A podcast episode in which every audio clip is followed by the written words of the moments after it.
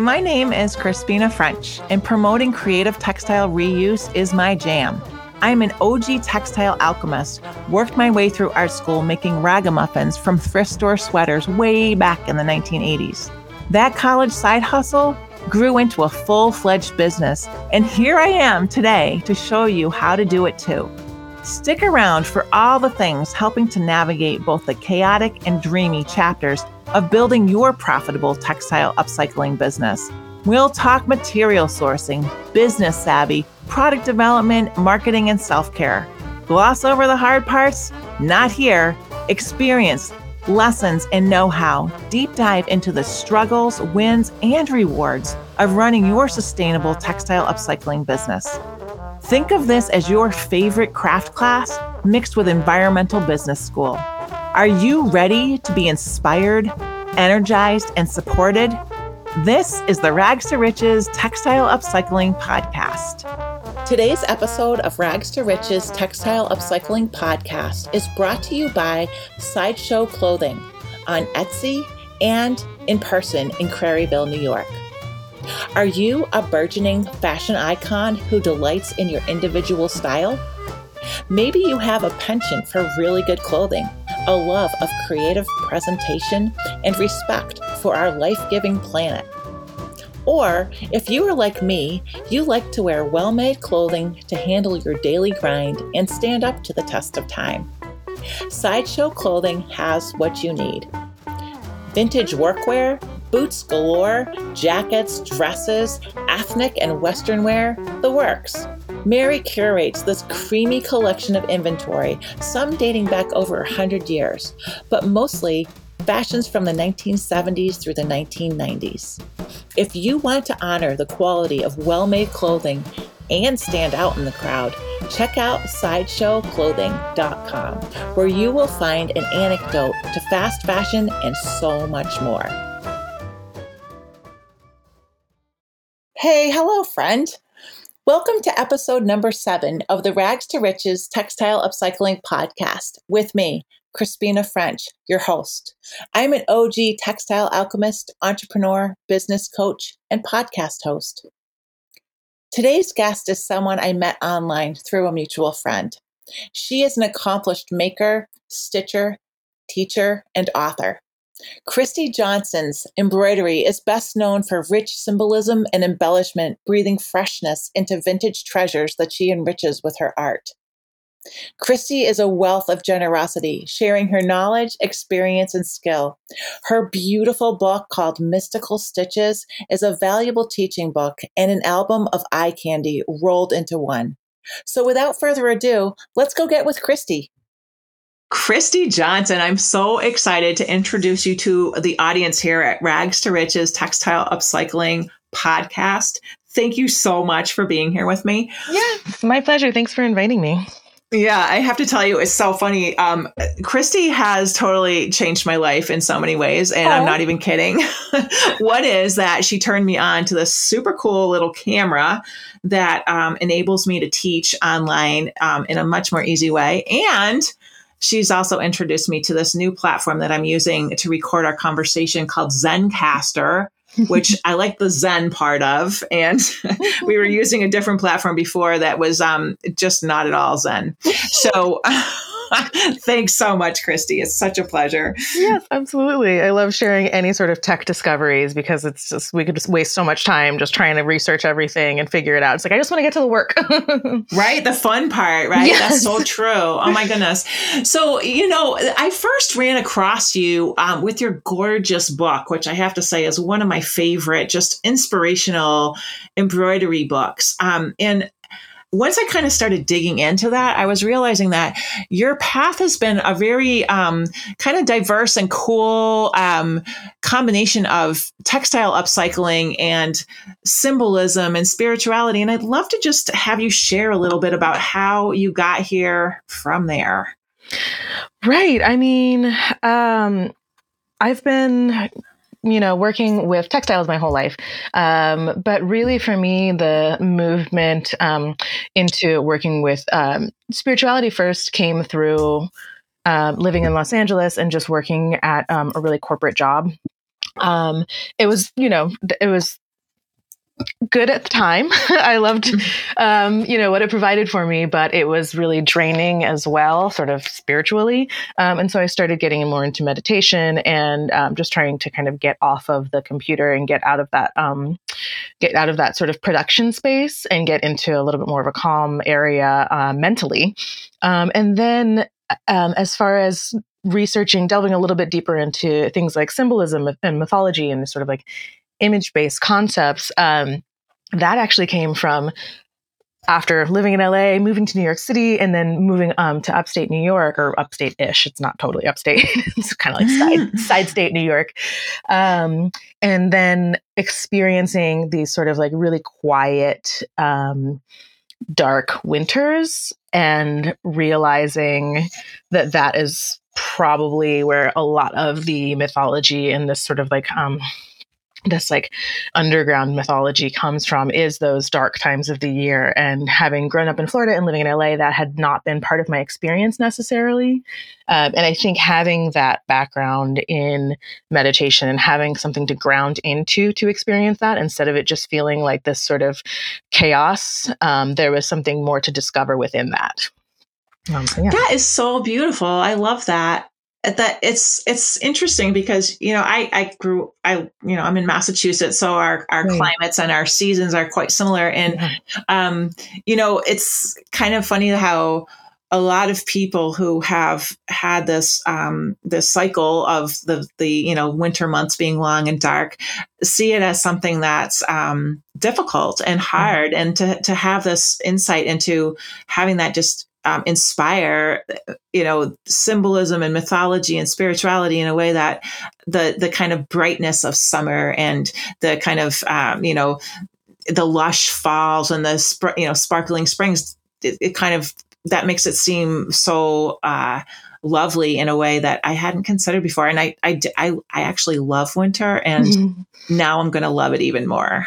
Oh, nice. Yeah. And I think it was especially like having that, you know, being of so many climates where just like it never gets quiet, it never gets dark. it's just this yeah. like, it's almost overwhelming, um, yeah. you know, and I, I think having that space, like anytime it would rain or be gloomy in LA, it was just like, oh, it was almost a relief. yeah. To have that quiet space, right? Mm-hmm. That's so interesting. And it's funny, like, I think about that a lot in the, um, summertime even just in recording my podcast, like a lot of times there's like insect noise outdoors in the evenings or, you know, crickets or frogs or, and in the wintertime, it's quiet. Yeah. It's just quiet. And there's just so much peace and that level of just, uh, like it, you can just get really intro, introspective and kind of go places that might not be so attainable during the busier and noisier parts of the year. Yeah, sometimes in the summertime I am like, oh my god, the crickets are so loud. yeah. if that's the worst of our problems, right? Like I know. I'm like, it's really beautiful. yeah. I can embrace that, but when I'm trying to go to sleep, I'm like, oh, wait, can I be quiet? Could you guys turn down, please? yeah, right. Exactly. Exactly. Hey, well, um, I'd love to uh, share with our audience a little bit more about like your work and how you create the pieces that you work on, and just your whole like your online presence, your your mixed color um, .net website is just such a lovely kind of collage of all the places that you work and what you do in the world. Let's let's share a little bit about that. Yeah, so I mean, my work at this point is um, you know very broad umbrella, I guess would be the best way to say. Um, but I you know I make um, different items. I work with um, vintage clothing and upcycled fabrics to make new clothes. Um, I also make some tapestries, some embroideries. Um, and then on top of the actual making of it, um, the other part is the teaching end of it. And so I like to um, I I like that kind of balance of constantly being inspired by having um, you know by being able to explain my process and educate other people on how they can do their process, um, and that kind of sparks. Anytime I find a kind of a quietness in my own work, um, I can step into the a little bit stronger into that teaching role and have that sort of balance there. Um, and with the teaching, I I teach um, embroidery workshops and I also do um, a sort of intuitive garment design, is what I call it, where it's like garment design that is not based on traditional pattern making. It's based on what I have developed um, by studying like even deeper traditional pattern making, like from ancient times, and looking at how clothes were cut and constructed um, in a way that is zero waste and in a way that doesn't um, that doesn't require really complicated curves and seams. Because like as I'm making clothes at home, as much as it's nice to you know work with this perfect pattern and get these really um, fitted items um, fitted clothes don't fit everybody uh, mm-hmm. yeah just being able to be a little bit more free fitting in form i'm able to not only accommodate um, a lot more different figures and sizes but i'm also able to um, have a much easier time sewing it and it, the clothes turn out much more neatly sewn because there's not all these weird curves and ripples. Mm-hmm. and you're teaching people to empower themselves to build their wardrobes. Am I right? Yes, definitely. And also, I think when you're when we try and learn sewing from the perspective of like, okay, use this pattern and sew this set in sleeve, it can be really frustrating. And I'm a person who's been sewing my entire life, and I am frustrated by a set in sleeve. So I'm just like, just forget about it. Like, don't even bother.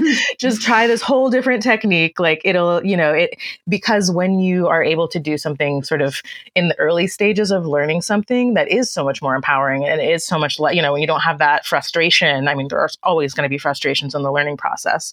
Um, but when you feel like you're capable early on, it can really encourage that growth and that um, sort of expansion of your own personal studies. Yeah.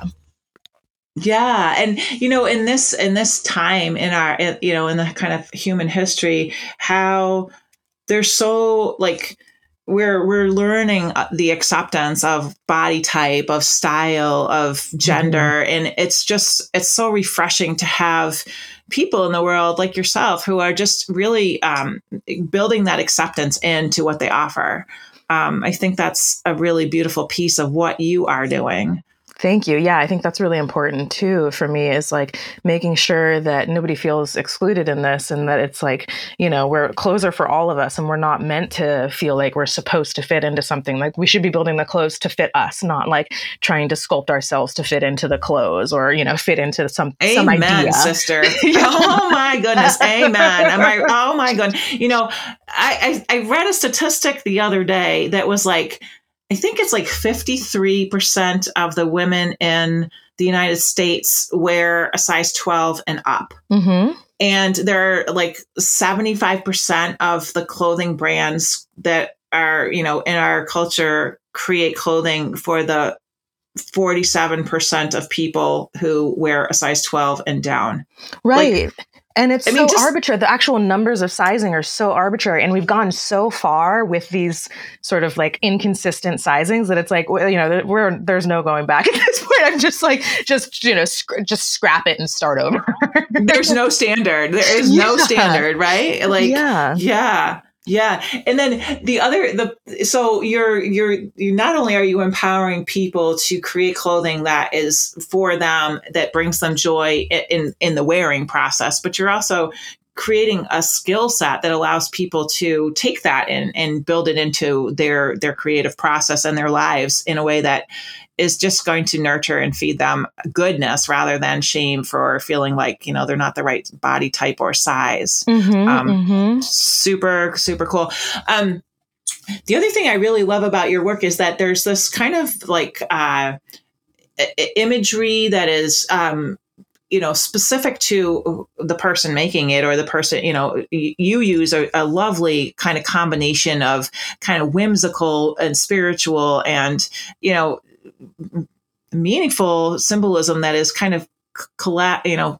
collaged into uh, garments that are just I, I, mean just looking on your website and seeing the um, you know I, am imagining that some of the pieces that you're working on are vintage and then are some of those also constructed new pieces? How does that work? Yeah i usually will work with like different um, leftover pieces of fabric, or a lot of the fabric I have is like I'll sometimes purchase new fabric because I want to naturally dye it, and I know if it's um, new or dead stock, you know, if it's like factory dead stock, I know it hasn't been um, stained in any way before, and that's what's going to work best for naturally dyed fabrics.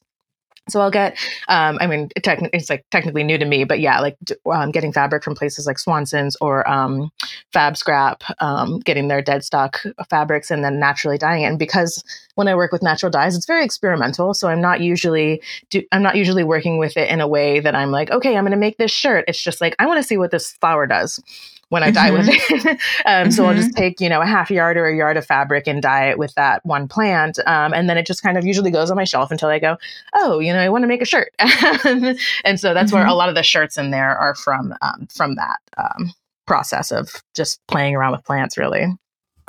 That is so cool. So that you know, textile upcycling. So you're taking dead stock, which for anybody who's not aware, there material that is on a bowl and never been used, but maybe was created for uh, you know production of garments, usually or whatever fabric is created for. Um, and then you are salvaging that that is actually a waste product because it wasn't used by the, the company that ordered it initially. So you're taking that kind of pre-consumer waste and then you're manipulating it not only with your beautiful embroideries, but you're also um, naturally dyeing it. That's just so be- like what a cool thing to incorporate into the whole process. Um, are you? Do you have like a garden with lots of dyeable plant matter, or how does how do you how do you do that? Yeah, I have been um, growing, like experiment, experimenting with different um, uh, traditional dye plants just to see sort of um, you know what the growing process is for them and seeing like oh let me see what this looks like you know if i dye with this plant fresh versus if i dye with this plant um, dried and being able to play with um, dyeing with it from different times of the year. So, for example, like if I'm dyeing with mugwort, which is not, I don't actually grow that plant, it just grows here. Mm-hmm. I couldn't get rid of it if I tried. Um, so, dyeing with mugwort in the spring is going to give me a color that's much, much greener, at least in my experience. Whereas if I'm dyeing with it in the fall, I get more of a brown color. Um, and then, you know, tra- playing around with other plants like growing um, marigolds and black eyed Susan, um, cosmos flowers, all these different flowers. I'm also growing madder root, um, which is a, a, bright red natural dye when you dig up the roots. Um, and just playing around with like, how do these plants, ex- you know, how do these plants grow? I don't know. I don't know why. I, I always need to like go to the source of something when I'm creating something. I'm like, how, but how is the material made? You know, like, yeah. except for weaving. That's one area I haven't touched, but everything else I'm like, but how are but how are the dyes made? Where do they come from? Um, so, for example, black eyed Susan is a plant where if you dye with the flowers, um, Rudbeckia plant. Um, if you dye with the flowers when they're fresh, you don't really get all of the color. But when you dye with the flowers when they are dried, um, the cell walls of the plant break down, and you're able to get these really uh, beautiful green shades, which are a combination of the leaf. I mean, I'm sorry, a combination of the petal and the center of the flower, because the petals are yellow and the center's blue, so it kind of combines to this green shade. But yeah, Ooh. so just seeing how many different colors to get from one plant and what you know what makes a difference in the dyes and how. Uh-huh. Wow that's really cool. And then so you're um and do you ever so you dye the dead stock but you're not dyeing the vintage garments that you used mainly because you're not sure how they were treated prior. Is that right? Yeah, with vintage garments, I, I generally, if I dye it with natural dyes, I'm going to do like a really like marble looking, like kind of all over tie dye. Um, and the mm-hmm. reason for that is if there are any sort of stains on a vintage garment, um, they the stained areas will essentially act as like dye attractors. Um, so if there's different, um, depending on if it's like a plant stain or a protein stain or anything, like sweat is going to bind to the dye a little bit more. Um, uh-huh. So even if you've washed the garment and you've bleached it out, like there's still some residual sort of um, you know experience that that garment has. Um, and so when you over dye it i found that it, it, brings out the color. So anywhere there's a stain that stain is all of a sudden way darker than the rest of the fabric. So i, tr- I kind of avoid dyeing natural or dyeing um, vintage garments just because of that. Yeah, you know, I had a really funny experience years ago. I made a collection with um, men's dress shirts, mm. and I bought, um, you know, a bale. I actually it was a few bales of white men's dress shirts, and it was kind of this hard thing to say because I sounded a little racist when I said that. But like their shirts are white, you know, the guys can be any color, like you know, the, yeah. and so you know, here I am selling these things, and I'm like, I had, uh, you know, them dyed in many different colors to, you know, it was a, it was a collection of women's clothing, dresses, and little skirts. It was a really cute collection, and um, my I have a friend who has a commercial dye house and I didn't know that where, you know, people put that stuff on the ring around the collar stuff, mm. you know, the chemicals stayed in the shirt. So like, or some deodorant would react with a dye and it would be like bright purple, mm-hmm. like under the arms or, you know, around the necks. And it was, you know, it was just something that I had, I just didn't have any awareness of. So I totally know how that is. And I think that um smart to use it in a way where you can kind of use the, um, the marbling effect to kind of enhance the, uh, the finish that you're looking for for while accommodating that um, kind of, in, in, you know, in, in, in I can speak sometimes. the intricacies of like you know the chemicals that are used, or that you know if it's a stain, or if there's like some kind of a, a stain removing uh, chemical that's in there, the fabric still. Um, and yeah, the the, um, the vintage clothing is probably uh, easiest to just use as is, and finding pieces that are the way you like them before, so you don't have to dye them over, you know, over dye them. Right, totally. And a lot of, um, I love working with like vintage, uh, uh, like kind of like suit jackets, um, mm-hmm. just because they're so well made. And it's like, you know, I feel like suits nowadays, it's, um, it's hard to find a really well made suit, um, or just blazer, I guess I should say, not a suit, um, not a whole suit. But yeah, so, and that's something where I'm like, I would, you know, I would be it would be a questionable decision to try and dye a suit jacket. Just well, given yeah, all then, the internal structure on it. So like stuff like that where i'm just like eh, you know what? I don't know what i don't know what this is made of and i don't want to find out by you know yeah, by, right? by, running it through the dye process. So being like oh this guy had a lot of stains on his jacket. Yeah yeah. That's funny. But the um so you're when you're looking for your vintage pieces to embellish with your just amazing embroidery, you're probably just going, okay, nothing with stains. You know, you have a specific thing that you're looking for that works well with the with the additions that you're putting to it. Mm-hmm, mm-hmm. And also like color. That's I'm I'm so drawn to different colors. Like there's one uh, one of my favorite jackets that I embroidered. I just put a few snakes on it, but it's this like jade green color. And so anything that's like marigold, yellow, jade, like clay, like you know, I have these. I, I'm like very much drawn to specific colors. And then also making sure that if I'm going to embroider something, that it's a really high quality item. So making sure it's like linen, cotton, wool, or silk, um, any of those natural fibers, um, so that it, it will really show off the stitches better. If I work with, I found that when you embroider onto um, synthetic fabrics, polyester, things like that, um, it doesn't make the fabric look any better. yeah. And you know, the other thing I think about those natural fibers and the pieces that you choose is that they're, they're, they're kind of um, statement pieces. They're going to last a long time. Yeah. You're spending um, your energy making them so beautiful, and you know they're they're the quality of the embellishment matches the quality of the piece itself. So, you know, you'll buy something that, you know, might be um, a few hundred dollars and it'll last you for years. And you'll yeah. always remember the story of how that came into your life when you're wearing it and um, just relishing all that quality and, and care. Definitely. Yeah. I think that's really important. Yeah. Having those quality pieces.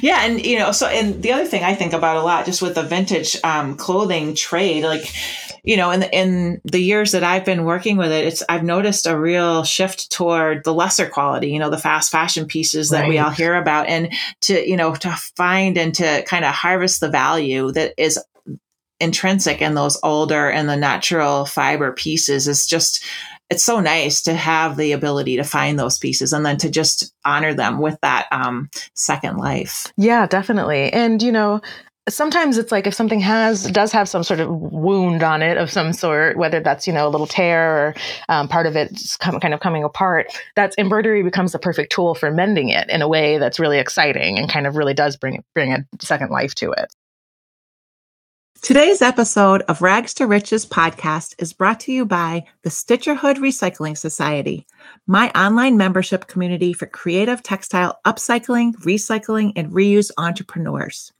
Inspiration, shared experience, tutorials, business savvy, and connection to a whole posse of people who understand the passion and intricacies of running an environmentally kind, creative textile upcycling biz. Daily posts, weekly stitch hours, book recommendations, group chats, member profiles, and strong connections is what you can expect when you join Stitcherhood. Head on over to stitcherhood.crispina.eco and sign up for a free seven day t- trial to see if my Stitcherhood Recycling Society is a good fit for you and your textile upcycling business. So, hey, Chrissy, I would love for you to share a little bit about how you got started and, you know, what that, you know, did you go to school? How did you get involved in your business?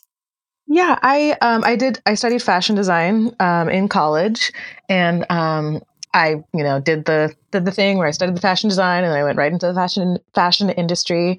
Um, I realized pretty quickly on in the fashion industry that I was like, oh, this isn't really what I want to do. but I couldn't mm-hmm. figure out how to make a job out of what I did want to do. I just wanted to make stuff. Um, and the thing about fashion is you're not actually making anything.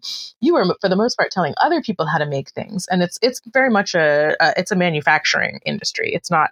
Um, it is creative, definitely, but that is not the soul of the work that you do. The creative work is probably 20% of the work that we're, we're doing in the fashion industry. Um, mm-hmm. Um, well, I, you know, started doing that and was like, okay, I can't figure out how to get out of this um, without, you know, and still have a job and still be employed, still make money somehow. Um, so I um, eventually was like, okay, you know, I want to start maybe start my own fashion company where I am actually making the pieces. Um, so I started making my own clothes. Um, I had a, you know, was able to uh, really conveniently um, got laid off with a severance, uh, which is a really great way to start. Perfect. Your, yeah, a really great way to kind of figure out how to do things on your own. Um, really beautifully sort of serendipitous um, journey that that happened on. But um, so I started making my own clothes, and then I realized that I had just turned myself into the manufacturer. Um, and through the process of making my own clothes, and this is when I had um, when I had started this collection of clothing, I was also dyeing everything with natural dyes. Um, and um, with that, with the dyeing everything with natural dyes, it came a lot of education that I needed to provide the um, the stores that I was selling to. I wanted to make sure that they knew that you know, hey, if you have these pieces in the window, um, they're not you know, they're, it's not going to fade immediately, but don't have it in the window for months at a time, and make sure that your customer knows um, to when they're not wearing this item to store it out of sunlight um, and just different care um, instructions that I had to really work with the stores on. And luckily, these were you know sort of smaller boutiques who were really interested in learning how to care for and conserve natural dyes. Um, but through that, a lot of the stores were like, "Oh, okay. Well, while you know, while I'm learning all of this about the natural dyes, can you come and teach?" um, how cool dyes at the store. And so I was like, "Oh yeah, sure." You're like, you know, I, I love. Um, I had taught before then. I had taught some, you know, little crochet classes here and there and things like that. Um, and so I was like, yeah, sure, I can totally teach. You know, I love sharing information and I love educating people on these new skills and really like giving people what I've learned myself through through practice and through experience. Um, so that's kind of how I started teaching, and I and then I realized I was like, oh, I actually like teaching better. I like making things. Mm-hmm. While I'm teaching, I'm still making. mm-hmm. But I'm making. That's cool. And yeah. so when you were, so where did you go to fashion school? Oh, I went to um, Otis College of Art and Design in Los Angeles. Oh, cool. Oh, cool. So then you just kind of stuck around that area, got into the industry out there. Mm-hmm. And then through that experience, you were like, oh, okay, like I think that I can make this suit me a little better and wound up kind of um, becoming your own boss through that, that process. Yeah, definitely. And uh, cool. understanding understanding how the fashion industry worked and kind of I was like, okay, what can I take of this that I actually like and what can I leave behind that we don't necessarily need to, you know, that I don't necessarily need to work with? What seems extraneous to me mm-hmm. and what do I what do I understand like I actually need? Like we actually need stores. I felt like I really needed to work with those smaller boutiques and I enjoyed that relationships, but then like something like a showroom for instance, that felt extraneous to me in my position. Mm-hmm. And probably, yeah, I would imagine that your your production level would be, um, you know, nicely met with just the boutique stores and not having to go into a, uh, a realm where, you know, you're you're kind of opening yourself to, you know, different types of purveyors who might not be so interested in in helping to promote those your process, your natural dyes, and your your mm-hmm. beautifully handmade things. That's so cool. And then you wound up. Um, learning through that process that you really love to teach. That's such a cool thing. Yeah. And it's so funny, isn't it? How funny how like oh, you know, sometimes when you, we things happen, like you get laid off or something that seems like this negative, right? It turns out to be like this giant blessing that you never could have like wished for. Oh, and it's totally. just like right, it like changes your trajectory in a way that was like, oh my gosh, this is so much better. That's so cool. That's awesome. So if people want to learn more about what you're doing and maybe take a class with you or or purchase one of your embroidery kits or just maybe one of your beautiful hand embroidered pieces, how do how can people catch up with you? Yeah, you can check it out all out on my website, uh, mixedcolor.net. Um, and that is basically where I have everything. All of my classes now at this point are online. I do occasionally um, teach live, but because I am in kind of an isolated area, um, I have to do a lot of traveling to teach. So it's just nice for me to be able to offer that all online. Um, and doing um, different sorts of courses there. And um, yeah, that's basically where it. And my Instagram is at Christi J. That's C H R I S T I J A Y. Um, and that is where you can keep up with basically all the projects that I'm doing and um, any new information or any new courses that I'm releasing. Cool. That sounds awesome. And again, the, the, book is Mystical Stitches. It's a gorgeous piece of art in itself. And I just highly recommend that as well. And Christi, I just thank you so much for joining us today and for helping me figure out this recording platform and, you know, being able to teach with that camera that you turned me on to. It, thank you. It's just um, such a pleasure to connect with you and to um, share your goodness with our audience. So um, I wish you the best. I hope that um, our future continues to put us in each other's paths. Yes, this has been so great. Thanks so much for inviting me onto your show, Crispina. You're welcome. Talk to you soon.